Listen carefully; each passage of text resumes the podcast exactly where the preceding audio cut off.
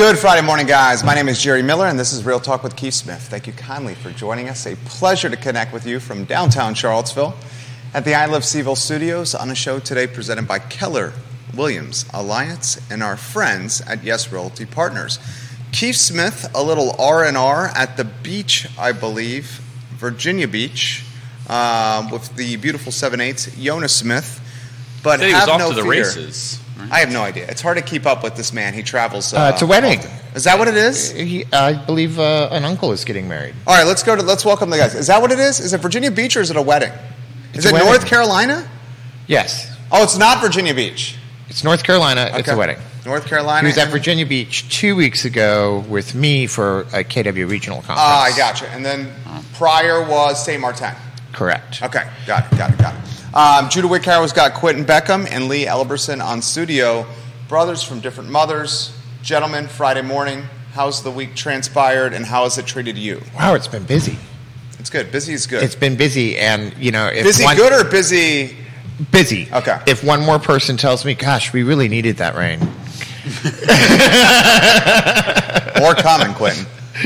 More coming. Um, I think I saw uh, uh, an ark and a couple of zebras and a couple of bears and a couple of lions on Market Street before I walked into the studio. Um, Lee Elberson, my friend, what's on your brain? Uh, same thing, busy week. Uh, we Clayborne sponsors a class in Richmond over the summer, and while I have other staff there, I'm usually there for the first couple weeks, and so it's a two and a half hour class commuting to Richmond every morning. So my day has been sort of starting at 6 a.m. and I don't get to start my actual workday until 2 p.m. So from 6 a.m. to 2 p.m. I'm teaching, and then, as you know, all the meetings get pushed into the afternoon. So, How has the uh, Richmond commute been treating you? well, I've been taking the Tesla, so it's been super easy. Just pop it in autopilot, listen to a podcast. Okay. Um, and it's been, yeah, it's been pretty great for that for that reason. What um, what what podcasts are tickling the Lee Elberson fancy? Well, you know, I, I feel bad because I have not been listening to Sean Tubbs. Oh. uh, what what's his Charlottesville? He's got a lot of brands. Yeah, It's got a lot of brands. I haven't been listening to his. I've been really listening, uh, really interested in uh, any podcast on artificial intelligence, which Oh. I think we'll bring into the show today. We've been talking about uh, that. Sam Harris is a big one. If you've ever if you've ever heard of him, he wrote several books, including Moral Landscape, and has a lot of controversial discussions about AI and social media and things like that. So, Uh, artificial intelligence and influencer in the Charlottesville City Council election. I'm sure that'll come up later in the show. Quinton Beckham, what is on your brain? Gosh, I don't know. It's Friday. I'm happy I made it to Friday. Me too. Yeah, Weekend plans? uh, it's a full weekend. Okay. Full Uh, weekend of showings or enjoyable dinners There's with some work and there's some dinners and and stuffs. I, been You guys are playing I hang out with- poker? I hang out. No, no, I hang out with Quinton a lot. Here, I, I'll tell you what Quinton's going to do. Quinton is going to work diligently until about 5:30. He's going to cram as much work as he can get into until 5:30. Then he's going to go to Tavola, right? Happy hour? Maybe happy hour. Maybe Yeah. Tavola. Maybe uh, grab some drinks with friends. Something bourbony will be in his pro- future. not- yeah, he probably will have a bourbon on the rocks or something. Yeah. And then I- tomorrow at about 6 a.m., he's going to wake up, work his butt off until about 2 p.m., and then he'll go meet up with some friends. And then Sunday, he usually has dinner with maybe Elena and Bert. How close am I? I I would love to meet this person because they sound like they could really, you know, get some things done. he is a man about town. Ray Cadell, welcome to the program. Thank you kindly for watching us. You got a couple of agents at RE3 watching. Sean Tubbs is getting a plug from Neil Williamson, who is sharing his link, which is the Charlottesville Community Engagement Yes. Substack. Yep. And he tags Sean Tubbs um, on the feed. Um, gentlemen, I know you guys have conversated. I know you guys have colluded. I know you guys have chitter chattered, alliteration at its finest. The topic du jour that you guys have percolated, I will respond and adapt to you. Well, we've been talking about AI, so we thought we would have an, a, a sort of three way conversation here. Yeah, we have. Okay. i- i- so we, I have these questions framed. So I use ChatGPT Okay. uh, to to ask some questions So about do- real estate. So do a couple city council um, candidates. Uh, everyone should be using ChatGPT. It's going to replace Google and search engines at some point in the future, so get used to it. Uh, so, Quinton, let's start off with. Now, I want to frame this for Quinton. So, you have to frame it for the audience. for the audience, okay. So, Quinton can be verbose, so we're going to try to frame these answers. Ouch.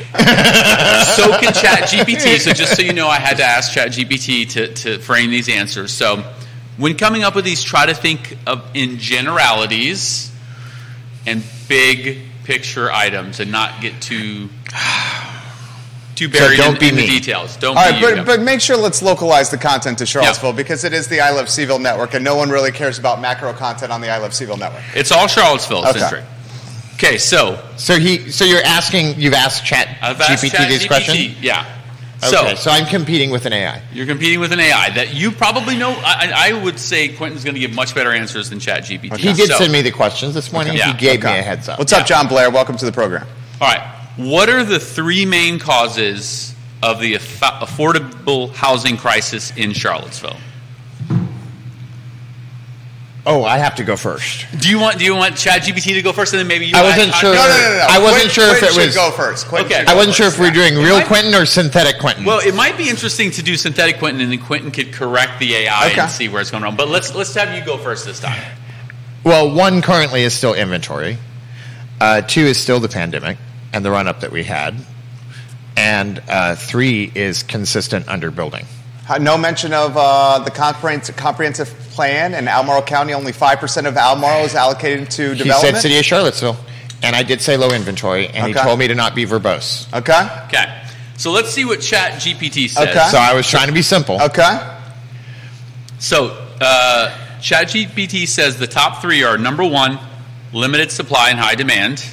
Fair. Inventory. That's Low inventory. inventory. yeah. Yeah, yeah. Number two, rising costs of housing.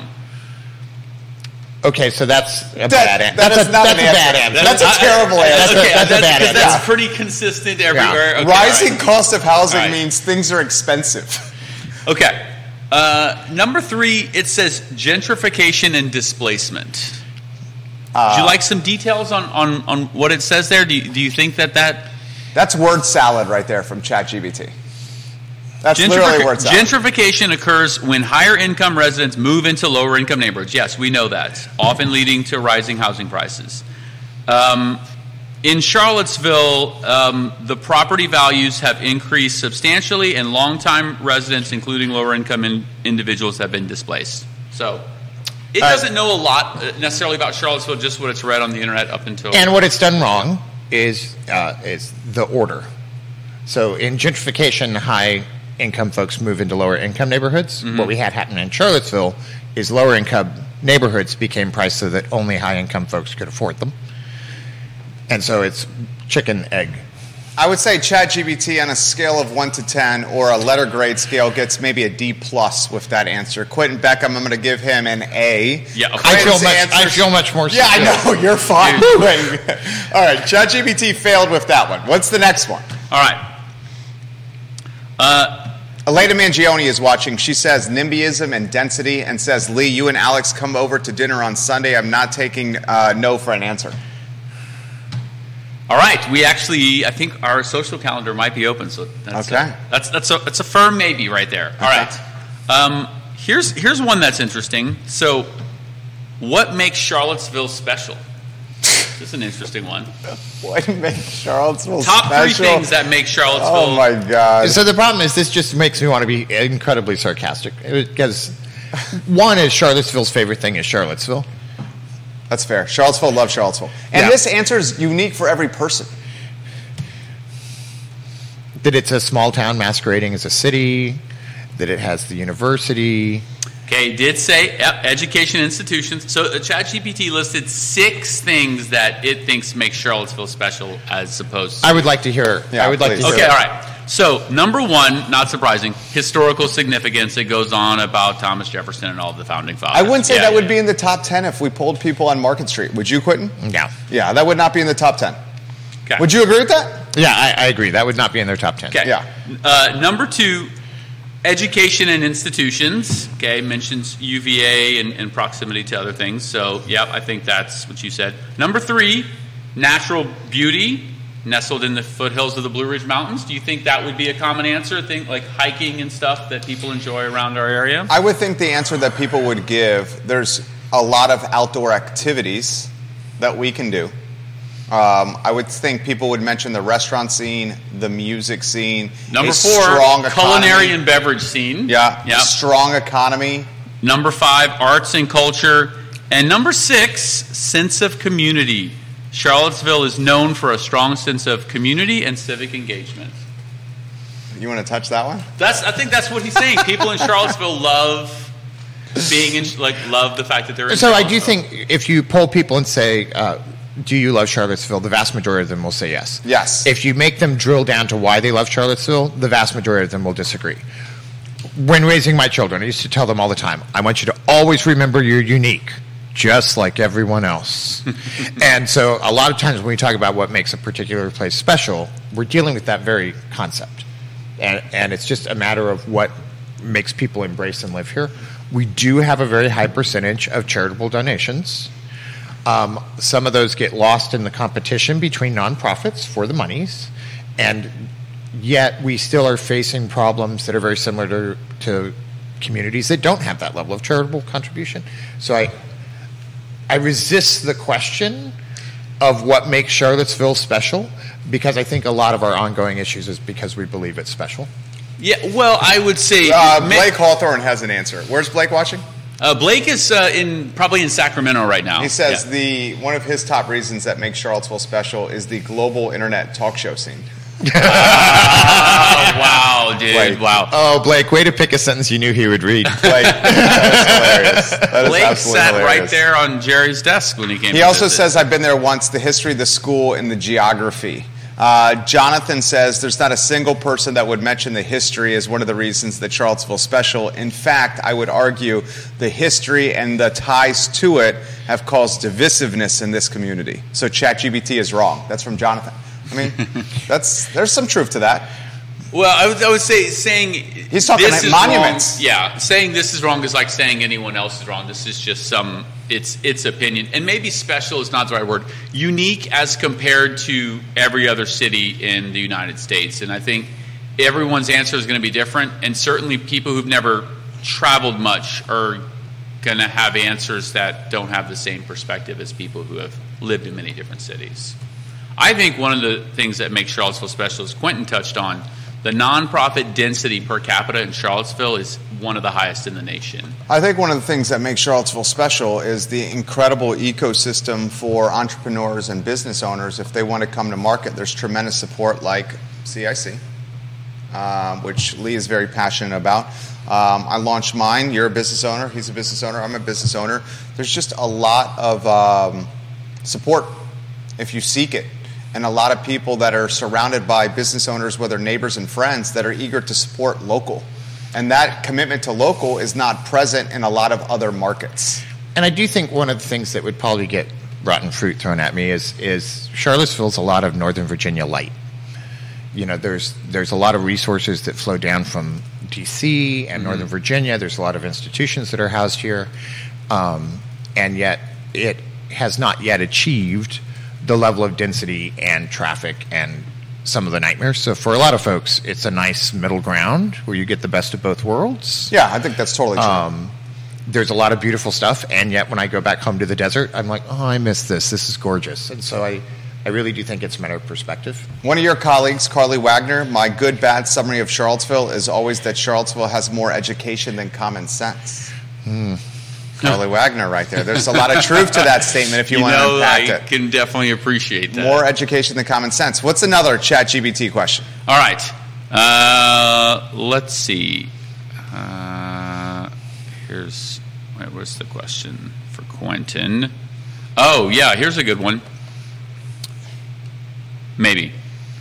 How will AI transform the home buying process? Uh, it won't transform the home buying process, but it's, it is already working on how you connect. So uh, there's already websites and software and features out there um, if you read back through the, I'm going to back up a minute. If you read back through the stats, the number of people whose first engagement in house hunting is online is at percentages that are just ever increasing and way different than it was 10 or 15 years ago. As they've added in AI to help them narrow down that search, you're no longer clicking through boxes of bedrooms and baths and price ranges, and the results you're getting are more tailored to the things you want. And AI and ChatGPT has become a, a part of that, and it's already happening in websites right now. I'll take it a step further. This is how ChatGPT Chat and AI will influence real estate. As ChatGPT and AI become more robust, they are going to start creating an archive of every unique domicile in America. So when you go and list a house on the MLS, and people go and enter and tour that house because they're interested in purchasing that home, they are going to start, you heard it here first, inputting data on homes they tour, creating a historical archive of each unique domicile in America. Consider what would happen if someone does a home inspection on a house, the home inspection raises red flags, and that person then takes that home inspection that they paid for and uploads it to some kind of AI. That home inspection is then archived in perpetuity, in longevity, forever, for people to reference moving forward. So, just like when we get a Carfax report, the car has frame issues, we are now going to have data on houses with unique addresses for cribs moving forward. And then someone is going to be able to log into ChatGPT or some kind of AI platform and say, 946 Rockledge Drive, Redfield, south side of Charlottesville. Give me the Carfax. All right, just uh, not to, to discount that at all. That doesn't seem like a terribly novel concept. It's not what- happening right now, So Lee. what is pre- what is preventing it from happening that that from happening right now? I got that answer too. Regulatory issues, like what's I got that answer. it- I can speak to much me- more real than you can if you want me to take that. well, hey, You no, know- it doesn't sound terribly novel. Do you agree with that? That that's It's not a terribly novel idea. But why is it not happening now? Well, I would tell you that it's not necessarily not happening, but it's not happening in the way that you're saying. Um, and a lot of it is, is is laws and ethics codes that run around that, and the fact that we still believe in homesteads as being private, and therefore things around them are private. And in many cases, it, uh, go on a forum board for some sort of new thing. Let- Let's say uh, you go on the Tesla forums. Um, when Tesla was new, 80% of the forums went from cheer, cheer, cheer for Tesla to everything that was wrong with it. Because when we are in anonymous groups, we like to focus on negativity. And often the information that it gives, if you were to do this, would be wrong. Because it will get old and out of date, and repairs and updates and other things happen. And so, if you're going to data mine, the primary focus of data mine is often marketing, lead generation, and connecting buyers to the correct houses, sellers to the correct realtors. And when you get into data mining for something as complex as a home, it's really hard to quantify that. So when you look at site aggregators, so um, all listing information is public information. And if you've never been in the house, you can't tell the difference between three houses in a row uh, who owns a lawnmower and who cleans their house and who does maintenance. And so the data in and of itself is less useful without the extra details in there that often only come from, at this point in time, a human. It will be the customers leading the charge with this data archive, um, as opposed to the realtors. It will be the clients who go through homes that discover the pros and cons of a crib, that then go and take that information and upload it to the unique profile of that house online for people then to reference moving forward. Okay, I- a couple of follow up questions. You took the crystal balls away. I felt like you I should know. have your crystal ball. I have. We have many of them. Three of them. Uh, what is there anything preventing? So the home inspection is, is an interesting thing. What would prevent me if I get a home inspection on a house I'm going Nothing. buy? Absolutely Could I- nothing. could I just go to next door and just post it? Absolutely. Okay. Is there, Absolutely.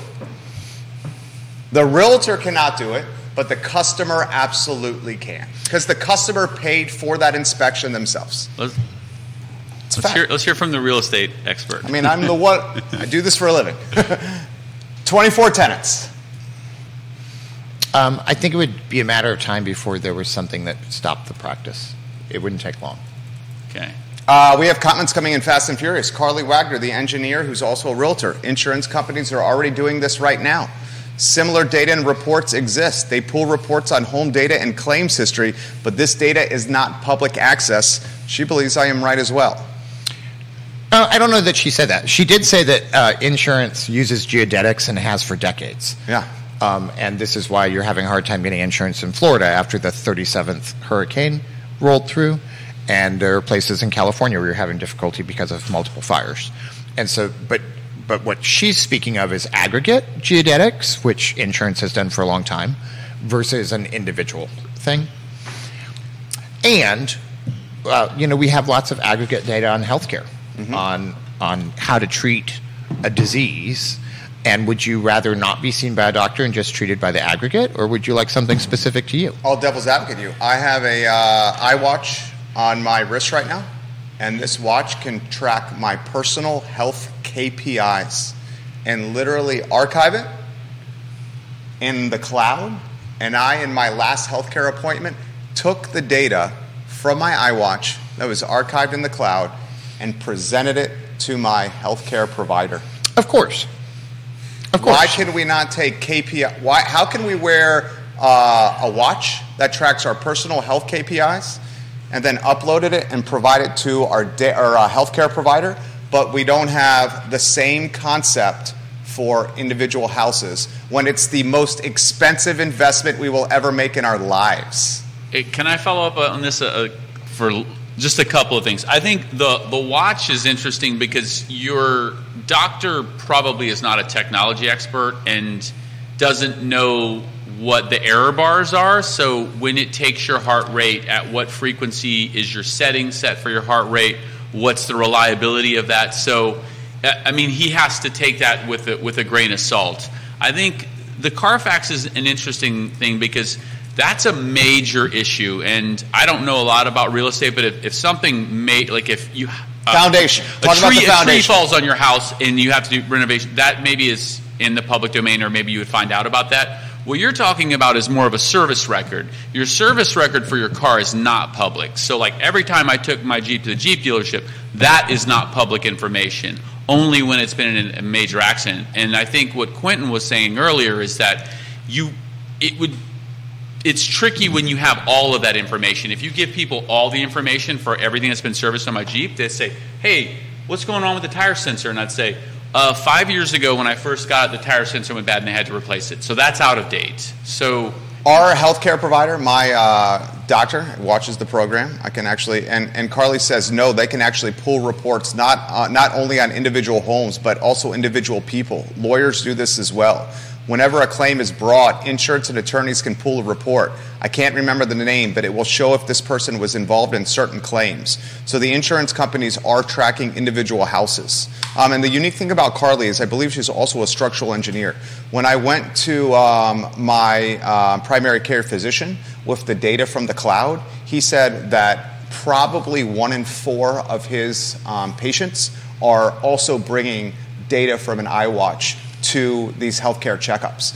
And um, a, a good example of this, and you can help me because you have a healthcare background. One of my buddies, I'm not going to use his name. Um, what's the word? Is the phrase AFib? That's one of them. AFib when your heart, the BPM on your heart goes real high. Uh, just started realizing that he was um, having AFib because of an iWatch.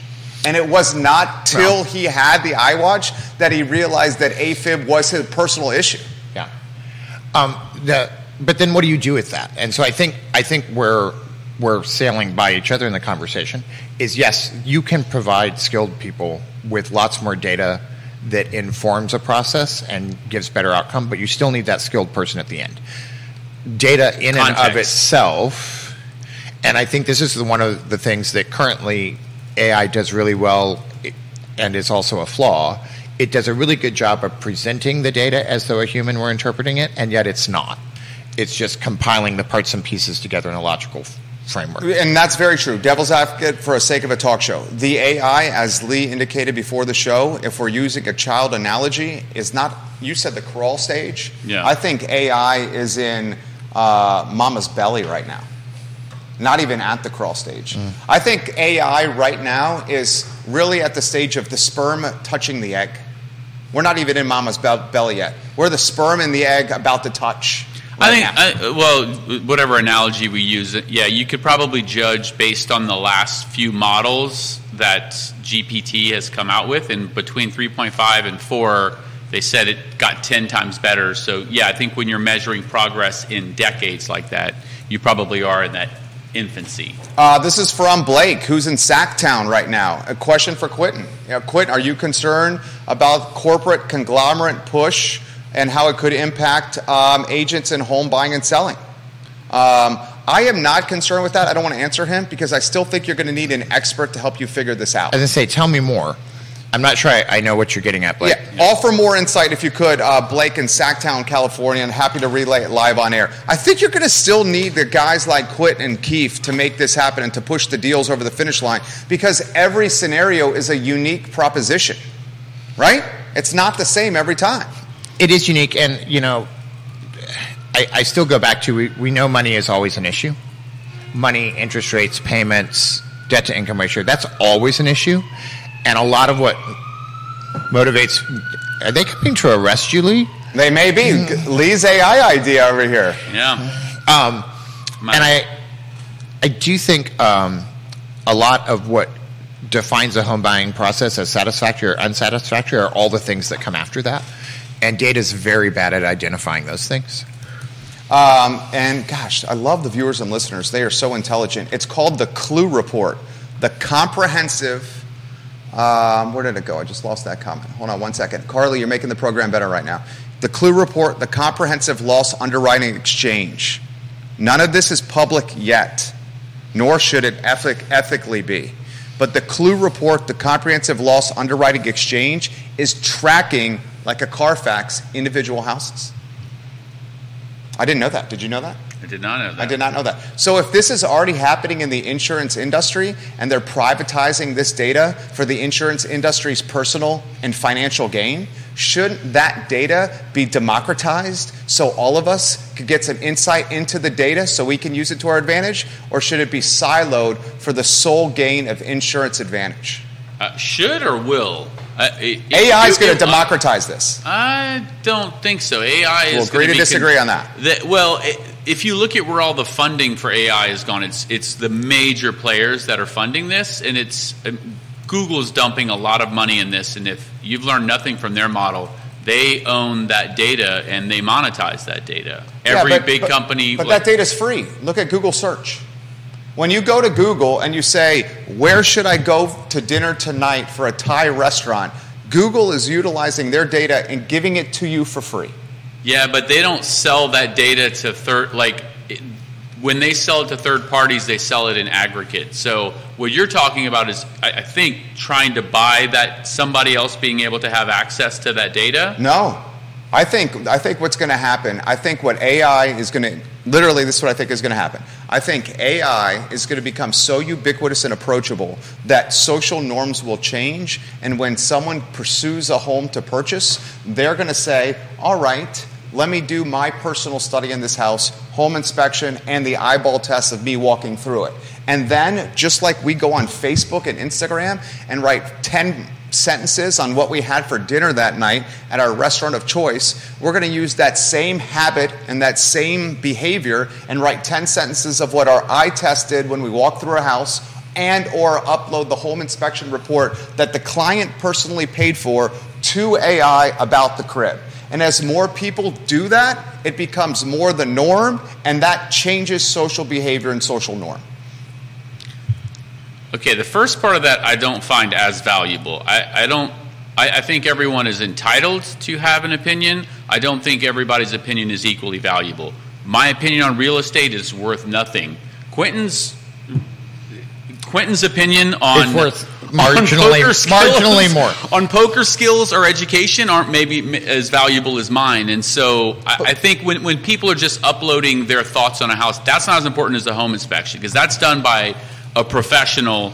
And that data, I, I think that that is always going to be monetized. But so how is I, I don't think it's going to necessarily be easily accessible to the. How is that any different than us going to Yelp and saying, I want to go to Citizen Burger Bar for dinner tonight, and there's 10,000 comments on Yelp about Citizen Burger Bar? And then it's up to us to decipher by using our intellect and our street smarts which opinions on Yelp are more valuable than the others. It's the same thing. We're already doing this now. Yeah, I, so, some people do that. I would say I do it every day. I, I would say that Google has added an extra layer saying there's a ton of reviews for this. This is a good fit for your style because you like these these places, and so that's I think where the AI lens will come in, not necessarily on. This is a great question from Carly. Does Jerry think that HIPAA will go out the window? The private data and the insurance claims reports that are tracked at an individual level is similar to personal medical records. Maybe there already is an act like HIPAA that prevent that protects this data, perhaps covered under, under attorney-client privilege. I do not think HIPAA is going to go out the window. I think what's going to happen is the individual person is going to want democratization of all knowledge as AI and smartphones and technology become more approachable and ubiquitous. And as they become more approachable and ubiquitous, we're going to have more access to knowledge like we've never had before, just like we have right now compared to 10 or 15 years ago.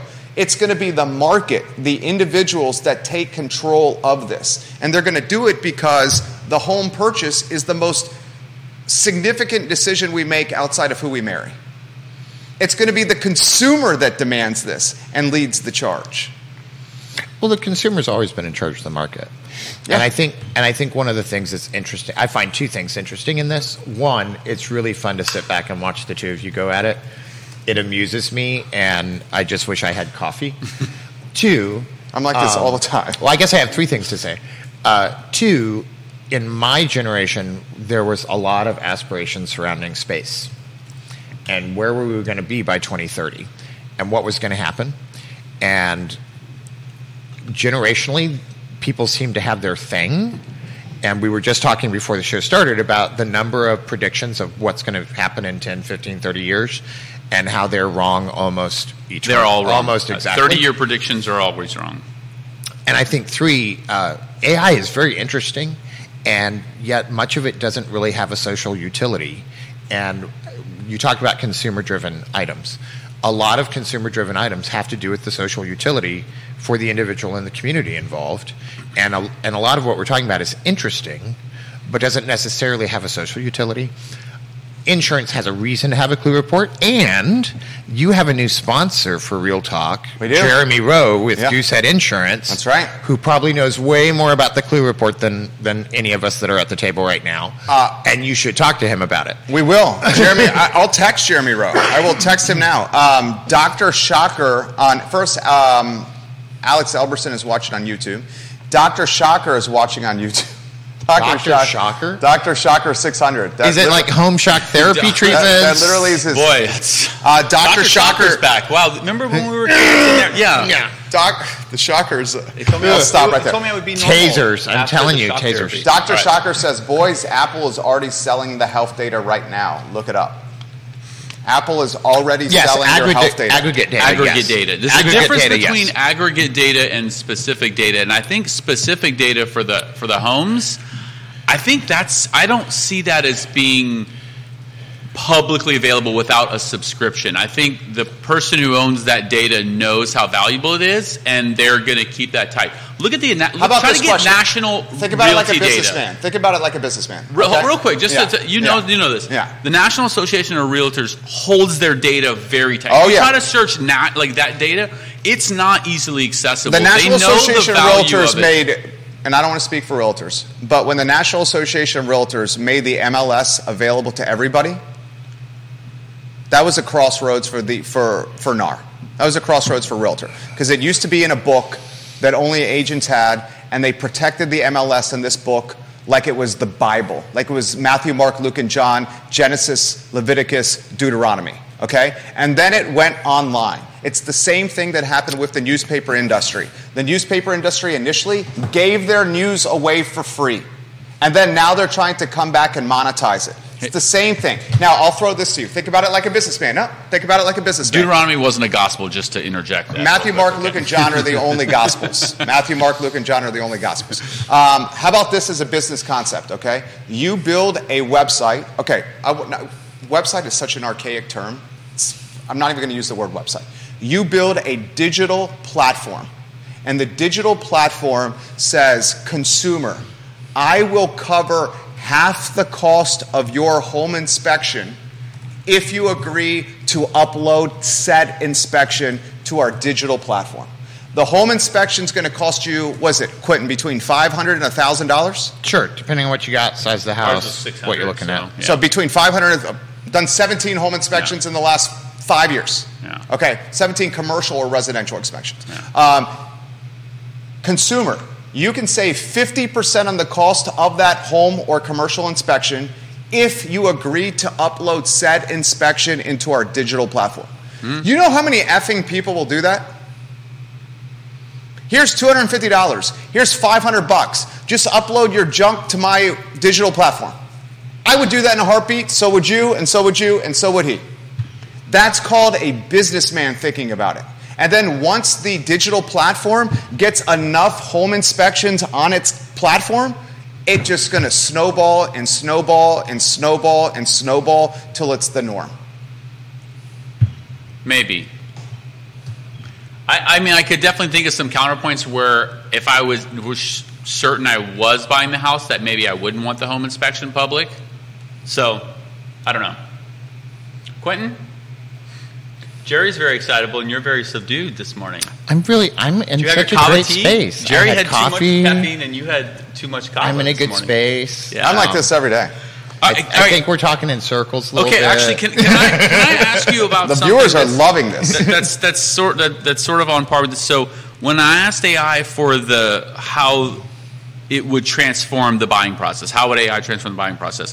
One of the things it mentioned was automated valuation models. AI algorithms can analyze vast amounts of property data, and automated valuation models can assist buyers in you know buying buying property.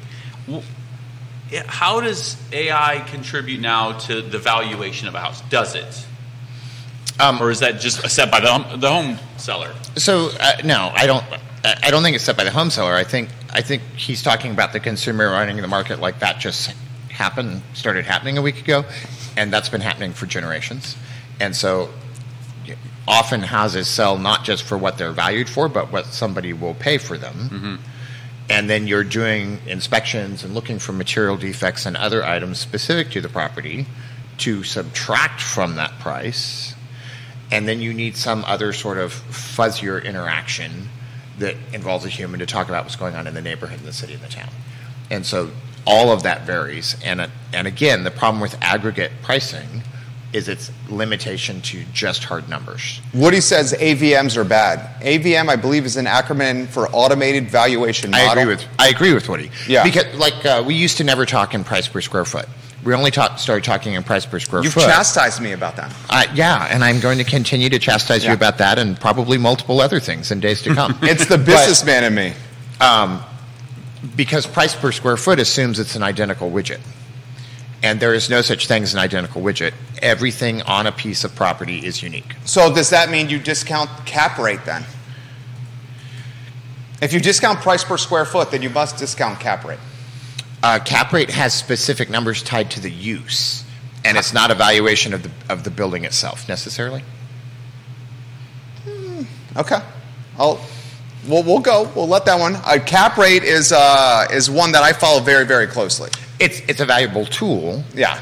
and if you made your, all of your decisions based only on cap rate, you would make many bad decisions. Yeah, that's fair. That's fair. Uh, my first decision is always the eye test. My second decision is always utility. My third decision is always location, location, location. My fourth is price per square. My fifth is cap rate.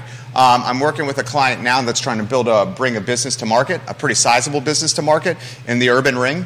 Um, and his primary focus as he's bringing this business to market, which I think is going to be a revolutionary business, is price per square. It's one of the key KPIs where he's building his business model around.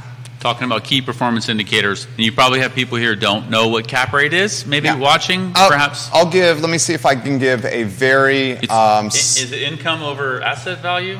I'll give you a very simple definition in- of cap in rate. our business. I don't know. Is, Capitalization rate is a real estate valuation measure used to compare different real estate investments. Although there are many variations, the cap rate is generally calculated as the ratio between the annual rental income produced by a real estate asset to its current market value. okay. Okay, a point. A good example is I was sitting at this table two days ago with someone that prob- across from me that owned, I would say, five hundred million dollars of real estate locally, and the cap. And then I had two other folks. We were nego- talking negotiations here, and the cap rate came up. And he said this. In fact, I can read verbatim what he said without spilling the beans.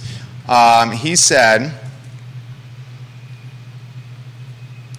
Um, a 5.5 cap rate is stiff. I can get 4.5% tax free on my bonds right now. Well, because cap rate doesn't necessarily have to be attached to real property. It's an annualized return based on investment. And so, you know, this, the simplest comparison is a savings account interest rate. And when you're looking at cap rate for a building, you have to subtract maintenance costs and taxes and what's that expe- expectation over three years. And so it's a less simple form. It is valuable piece of information, but in and of itself is not a good decision making tool when that's the only decision making tool. That's very well said. Um, this is resonating with the viewers and listeners. I mean, we're absolutely on fire right now. I'm trying to keep up with as many comments um, as possible on this. And viewers and listeners jump in. Multiple agents saying they do not like price per square. Um, here's a tough. Que- here's a question though. Thank you. If they don't end up buying the home, do they have a right to publish the data on a home they don't own? I bet home inspectors would fight this and say no. They own the content of the report and are only sharing with the person paying for that report. That's good. Anyone want to touch on that? I'd say that yeah, the better business model would be for inspectors to be part of an organization, and then they would license the use of that per like a, As as, a opposed per, to per fee basis purchasing or it, yeah. something. Yeah. Yeah. Um, oh my gosh, I cannot keep up with this. Um, this is one specifically. Viewers and listeners, keep them coming fast and furious, please. I love that you guys are making the program better. Neil Williamson, president of the Free Enterprise Forum, specifically for Lee. How might AI change ed- education as we know it for the better or for the worse? Boy, the education industry is due for a disruption. I think any, I mean, it, the education system as we know it is a legacy system built centuries ago. Um, part of the issue is that, you know, the education system, let's t- take, for instance, elementary school. You can't just disrupt elementary school because it's tied to middle school, tied to high school, university systems, standardized tests, Virginia standards of learning, all sorts of things.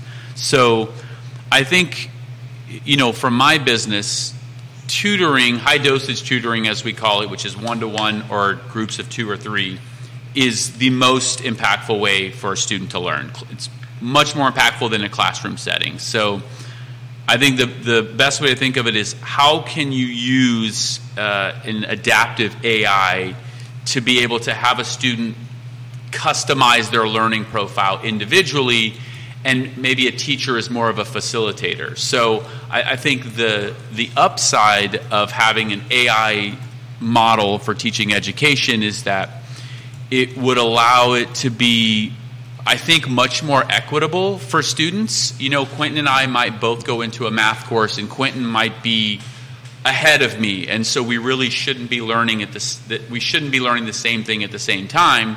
But at the end of the day if they say, "Well, Quinton gained 50% knowledge and Lee also gained 50% knowledge. So maybe we'll base the grade on, on that, that you, you progress the same amount. I think the downside to any sort of AI learning model is it doesn't do anything for students' emotional intelligence. And that's a big part of the school system is students being able to, to develop socially and I think the pandemic taught us a great deal on, on the effect of removing that, that, that social structure for students. They fell behind, they had a difficult time interacting, and it decreased their mental health. So I think if we could come up with a school system that would leverage AI but still give students the ability to, to, to increase their emotional intelligence, that is ideal. And there's a great number of schools across the country right now that are thinking about how they're going to integrate AI next year because if ChatGPT can write you an essay, uh, you know, maybe maybe a teacher instead of fighting it and trying to to find a way to fight um, plagiarism is to say, write your essay, feed it into ChatGPT, and tell it to edit it, and look at what it edited, and then and then rewrite it, and then feed it back into there, and so that the way the students learning how to to use experiential learning in ChatGPT. So, my long-winded answer. I got a very short answer for you. Yeah. Okay, and uh, I'll touch on the plagiarism first. Uh, and I got caught up in that. University of Virginia, first year. Um, Lou Bloomfield's How Things Work physics class. I took it first year, first semester, and first year, second semester. And Professor Bloomfield has a huge lecture hall of five or six hundred students. And he said, first semester, you need to write a paper. I told this story on the I Love CVille show. You need to write a paper on these topics. And the topic I chose was windsurfing. And I did a damn good job, and I got an A on the paper. And then I took Lou Bloomfield's class second semester. And he said, You need to write a paper. It's going to be 80% of your grade on one of these topics. And I chose sailboating. Why did I choose sailboating? I give up. Why? Because it's just like windsurfing. and I could use the A I got on the windsurfing paper as the foundation for the paper on sailboating. And I went into Microsoft Word, I clicked find and replace windsurfing for sailboating. And then I pretty much just did that. And I submitted the paper. And Lou Bloomfield had. It's actually pretty. it's like plagiarizing yourself. Lou, Blo- that's what I said. How can I plagiarize myself? And how can I plagiarize myself when you're giving me the option to write sailboating when I did windsurfing last semester? And I talked to him just like this, and he said, You get an A. And I walked out of the class. And that paper took me two minutes to write. And he never made that option again. And I'll take it a step further for education. Okay, for education. So you juke the system in a way. No, I work smart, not hard. But And that's what I told him. But I work you- smart, did- not hard. But did you miss the purpose of the exercise? The purpose of the exercise in anything in life is to get from point A to point B in as efficiently as possible. I Point A to point B as efficiently as possible. I I think that sort of thinking is what is going to end up being the downfall of, of AI. Yeah, that's a very emotionally Right. vacant thinking. Okay. Right. Professor Hey, Bloomfield agreed. Remove all the. Quinn and I about this. Hey, AI, remove, uh, cure cancer. G- done. I've just launched every nuke, and we're going to kill every human being on the planet, and that's the easiest Comparing way. No an, humans, no cancer. comparing an 18 year old in essay writing to curing cancer is a stretch. Um, Well, uh, also, and I'll counter this. I'll counter this. Um, education. This is the concern I would have with education and artificial intelligence. Eventually, there's going to be a Lee Elberson av- avatar, a Lee Elberson AI, and that Lee Elberson AI is going to be able to Play poker all day long. is going to be able to do everything that Lee Elberson can do. Just poker. Literally everything Lee Elberson can do without getting tired. Literally everything Lee Elberson can do online, on her phone, on a lens, with goggles, will be able to tap into that Lee Elberson. And then people will be able to go find Lee Elberson on AI and get all the tutoring acumen that Lee Elberson provides clients. I'm sure you've already thought about this. Mm-hmm. This is not novel by any means. The only thing that Lee Elberson AI will not be able to do is perhaps emotional intelligence, at least early. The concern that a tutoring company would have is if Lee Elberson AI exists, why would Lee Elberson, the human, be a priority? Yeah, I guess it, it, it would depend on your value system and how you value genuine human interactions and, and how much you trust the AI given you know, given the early issues we're already having with AI hallucinations, you know, I, I think it's it's just a different value system. As humans, we have a we have a, a, shared value system. Now, those value systems can can differ, but most of us in this community agree that we're not going to randomly go and kill each other. Now, in artificial intelligence, you it's really difficult to impart a value system on an artificial intelligence without i mean you can't give it full autonomy to grow and be creative and also imprint that value system because programming you know programming doesn't know nuance in the same way that i think humans are. So uh, that probably will change uh, over time. Because we're, we're agree we're at the spurban and egg Yeah. scenario of AI, yep right? yep So we're not even like Okay, so so I agree with you. Right now, the value system and the emotional intelligence piece is not there. I'll take it a step further. Here's a step further. What would prevent a Lee Elberson from creating a tutoring system where it's done in a Coursera fashion, where Lee Elberson teaches calculus through a digital platform for 10,000 people in the world and say, all I need is for these 10,000 people to pay me $1 to enter my Coursera about calculus. And then that Lee Elberson digitally made $10,000 for one hour. But that $10,000 for one hour can potentially cannibalize the real life e. Elber, Lee Elberson charging, I don't know what you charge. I'm just, just call it 225 an hour. Maybe it's 200 an hour. Maybe it's 185. I don't know what charge. Say I 90, 95 an hour is where our rates Okay, start. 95 an hour. Okay, 95 an hour, one on one, versus Lee Elberson digitally, 10,000 people all over the world, $1 to enter my class. I mean, I I think it's it, uh, it's probably the same thing in, in, in real estate. Do you want this AI has knows so knows more than Quinton does. This AI has access to all of this information. So, do you want to work with a human being, or do you want the, the AI doing it for you? So you have children. I do. You do.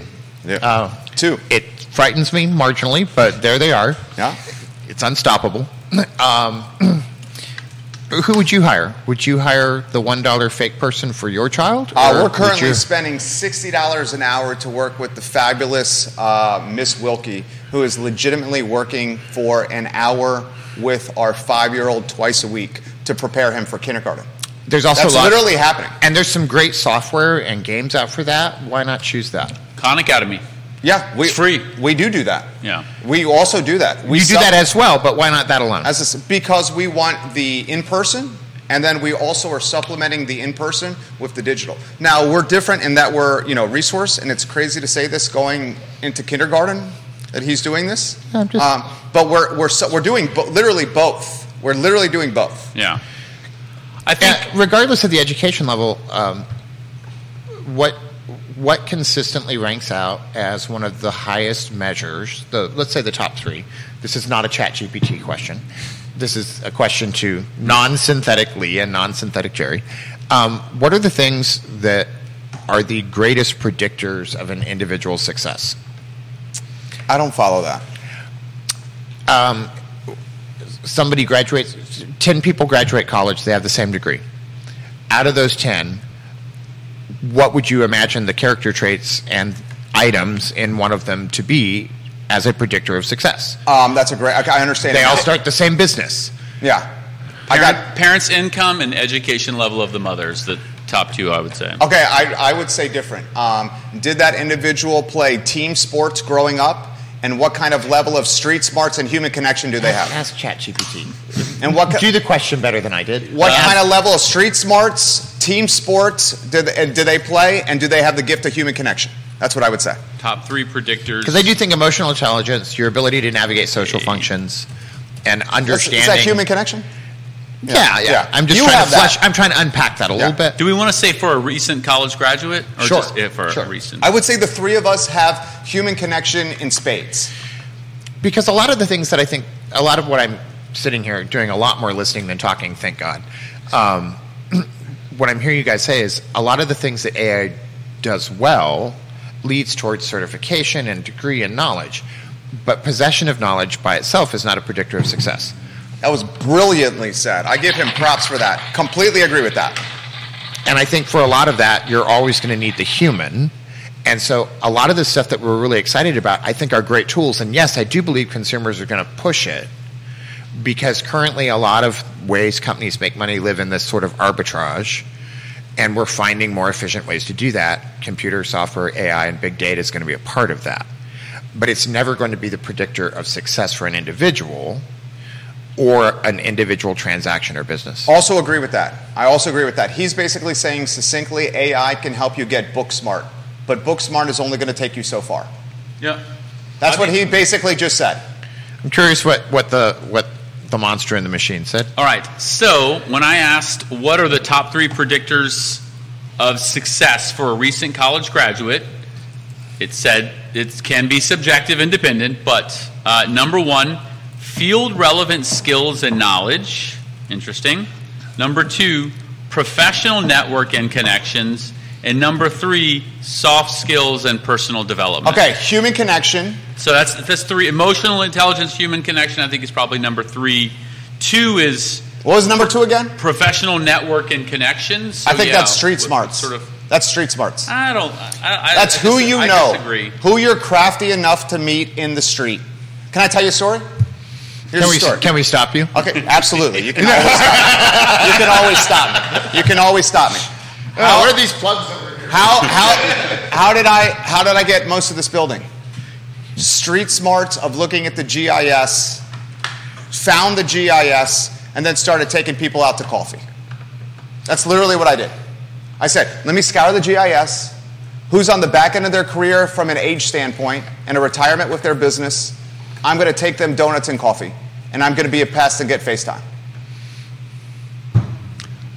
All right, so I actually changed the question and I said, what are just the top three predictors of success? Because I think top three predictors of success for a college graduate frames it in a certain way that they have had the ability to go to college. Okay. Um, so it, it changed it slightly. It said, number one, grit and perseverance.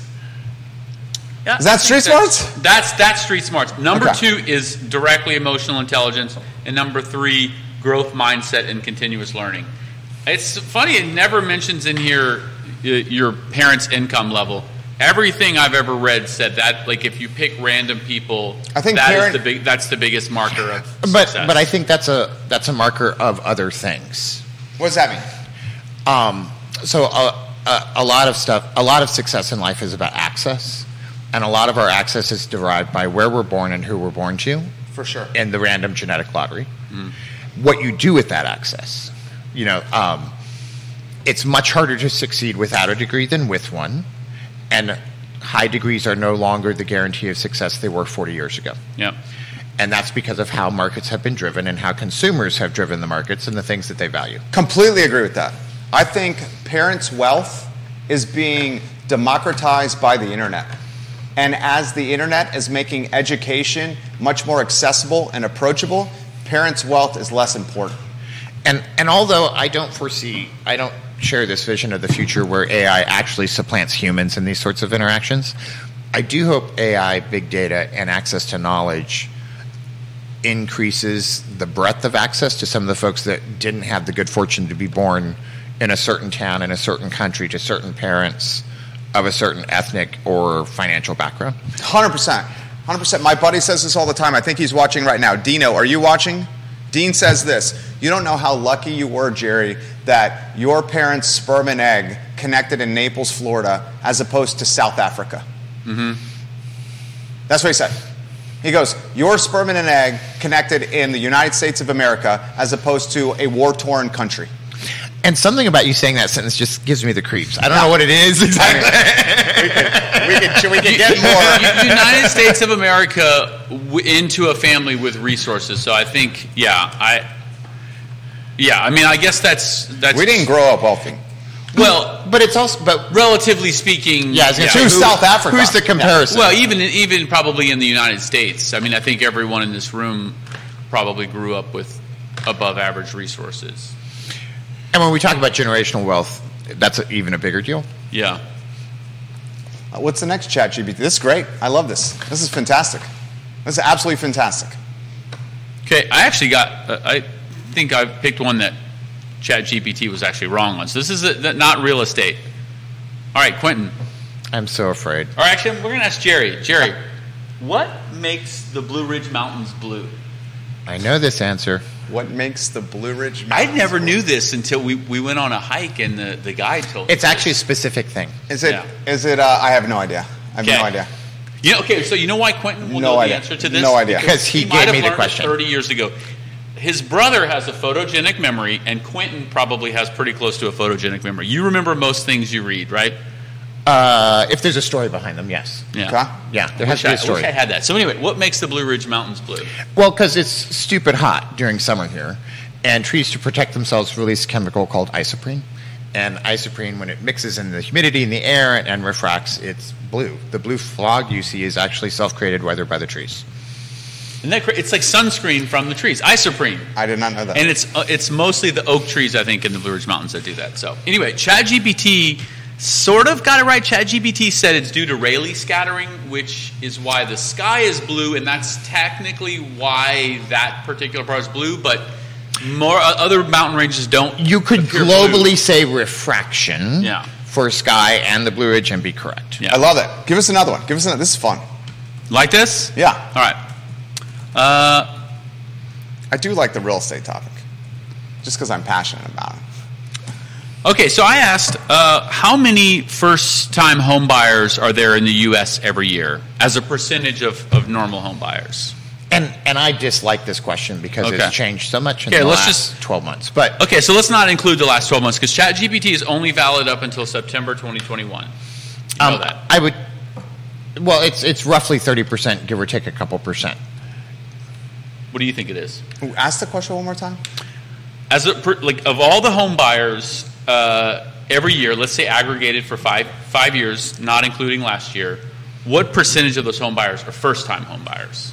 Yeah, I don't like this question either because over the last over the the pandemic has significantly diminished the percentage of first time home So if buyers. I was just to give you a ratio, it's generally speaking been one out of three for many years. okay, it's way less now. And it's in the last year it was one out of five. Okay, there you go. So so that question is almost and an anomaly. I want to keep it as a fuzzier answer because I'm not 100% certain on the percentage, but it's roughly been one out of five. And how about a, and, and we have seven minutes for the viewers and listeners here. Uh, a follow for him, the bene- bene- benevolent Quinton Beckham. I would imagine that number would probably diminish moving forward. Would you agree? Or get slimmer as as things get more expensive? And Um, as I think it's going to pick up again. We still have a very strong job market, and we're going to see interest rates come down next year. And a lot of things that are sticking people where they're at for the rest of this year will not be the same. Okay. And I think locally, our biggest determinator is what happens with the comprehensive plan, increased density, and the building we do. Because So the you- only way out of this, And I don't see the is to political capital to expand the 5% development area yet. I don't know. Because it looks like, it, you know, I would think that Ann Mallek's going to win again. I would think that Bea LaPisto is going to win again. They have the, the value proposition of being the incumbent. Mallek is what, a four or five term? LaPisto currently is a one term going into a second term. You know, I- and, uh, yeah. Eh, So long as we have inventory, which is now at incredibly low levels, and we're talking even over the last 20 years in terms of existing homes on the market, the inventory is very, very, very, very low. And that's going to keep propping up high prices and making affordability really hard. The harder affordability is, ho- affordable housing with a capital A becomes even harder because the gap you have to bridge is so much wider. Yeah. I, I like it. I, I agree 100%. There's, a, there's another study that's I find interesting, and I'm curious to see how Charlottesville and the county go through it. If you um, grab 100 people on the downtown mall today that drive into work and you poll them, 62 of them will say they're in favor of affordable housing and housing affordability and would let density happen. If you follow them home to where they live, they'll vote against it. If you if you poll the state, the majority of Virginia is in favor of more affordable housing, even if that means more density. But then when you boil it down to the local level, that's generally where it dies. right? Dude's all over it. You want to jump in on this? Lee Elberson? And, all, he's and I've got right. one more thing. If you look at other states where this has been more intense for longer, this is what has led to states overriding municipalities and taking some of the decision making about dis- density and um, zoning out of their hands. You know how many people? Because we talk, we talk housing. You know, I'm passionate about this, like you, Quinton. You know how many uh, individual neighborhoods, leaders in neighborhoods on associations have reached out to to Judah and I, to me, about trying to figure out how to create an HOA for their neighborhood to protect themselves from upzoning. It's got to be nearly a dozen. Nearly a dozen have reached out looking for guidance, and I've said, dude, I'm no expert. If you want some guidance on that, talk to an attorney that specializes in HOA creation. And there's many out there that do that. Yeah. But it's to his point that people in a cocktail party could be like housing for all, except when it starts imp- impacting their street and their neighborhood. And all I would encourage people to remember is this this is not a zero sum game. You know, there's ways to, to for people to have enjoyable neighborhoods and houses they like that meet all these needs. It's just it's not a zero sum game. There is opportunity. We have the ability to make opportunities for others that cost us nothing. There you go. And, and it's not always easy, and it's certainly not something ChatGPT could come up with. Um, but it's it's out there, and it's there's the potential for it. Three minutes left. Do we have another one? Quick question. Yeah, rapid fire. Uh, how much of a family's income should they spend on a mortgage payment? Thirty percent, no more. Okay, that's that's true. That's what ChatGPT But- says. but what Uh, is hold it on, now? Hold on, hold on. It's, it's, Now it's closer to 50%. Well, most- but what, we said, I said should. Shoulda, coulda, woulda. Right. Uh, top three factors every home buyer should consider. Top three factors every home buyer should consider: Can you afford the payment? income, uh, future potential losses, and their overall debt to income ratio. I Okay. think that's a great answer. ChatGPT said financial readiness, Yeah. affordability and long-term plans, location and property considerations. And I would tell you when I'm talking to people about the first time, I want to know how long they're going to live in the house. Yeah. And another thing that first time homebuyers should consider is dudes, dudettes, this does not have to be your forever home. Get into something even if it doesn't tickle your Or it doesn't have to be your forever mortgage. Right. Just get into something. yeah. You know, and I think a lot of times a five-year house, treat it like a lease, like you leased a car. That's actually not a bad way to look at it. Or not like Quinton leases cars because he goes through them every six months. I never lease cars. Uh, the Rivian has I been own more them. No, the permanent. Rivian, the Rivian's been here almost. it's a over year. ten thousand miles. Dude, actually, no, the Rivian's not even a year old, but that is It'll be a year in September. I see the Rivian It's his driving. longest relationship. I see the Rivian driving around town. It's dope, dude. I love my It's car. got the uh, cool thing that you've put on the bed of the truck. He's got And the, that's the how- rooftop tent. We went tent. camping. We went camping. I saw that. Yeah, it was I saw that. Super awesome. I saw that. So here's I, I, had We have thought. 90 seconds. Okay, I, I had a thought as to This is why, fun. This is fun. why I would want to work with an actual realtor as opposed to having it AI driven. You know, what if you have a really bad day and you're upset and you go to your realtor and you're like, let's just buy this?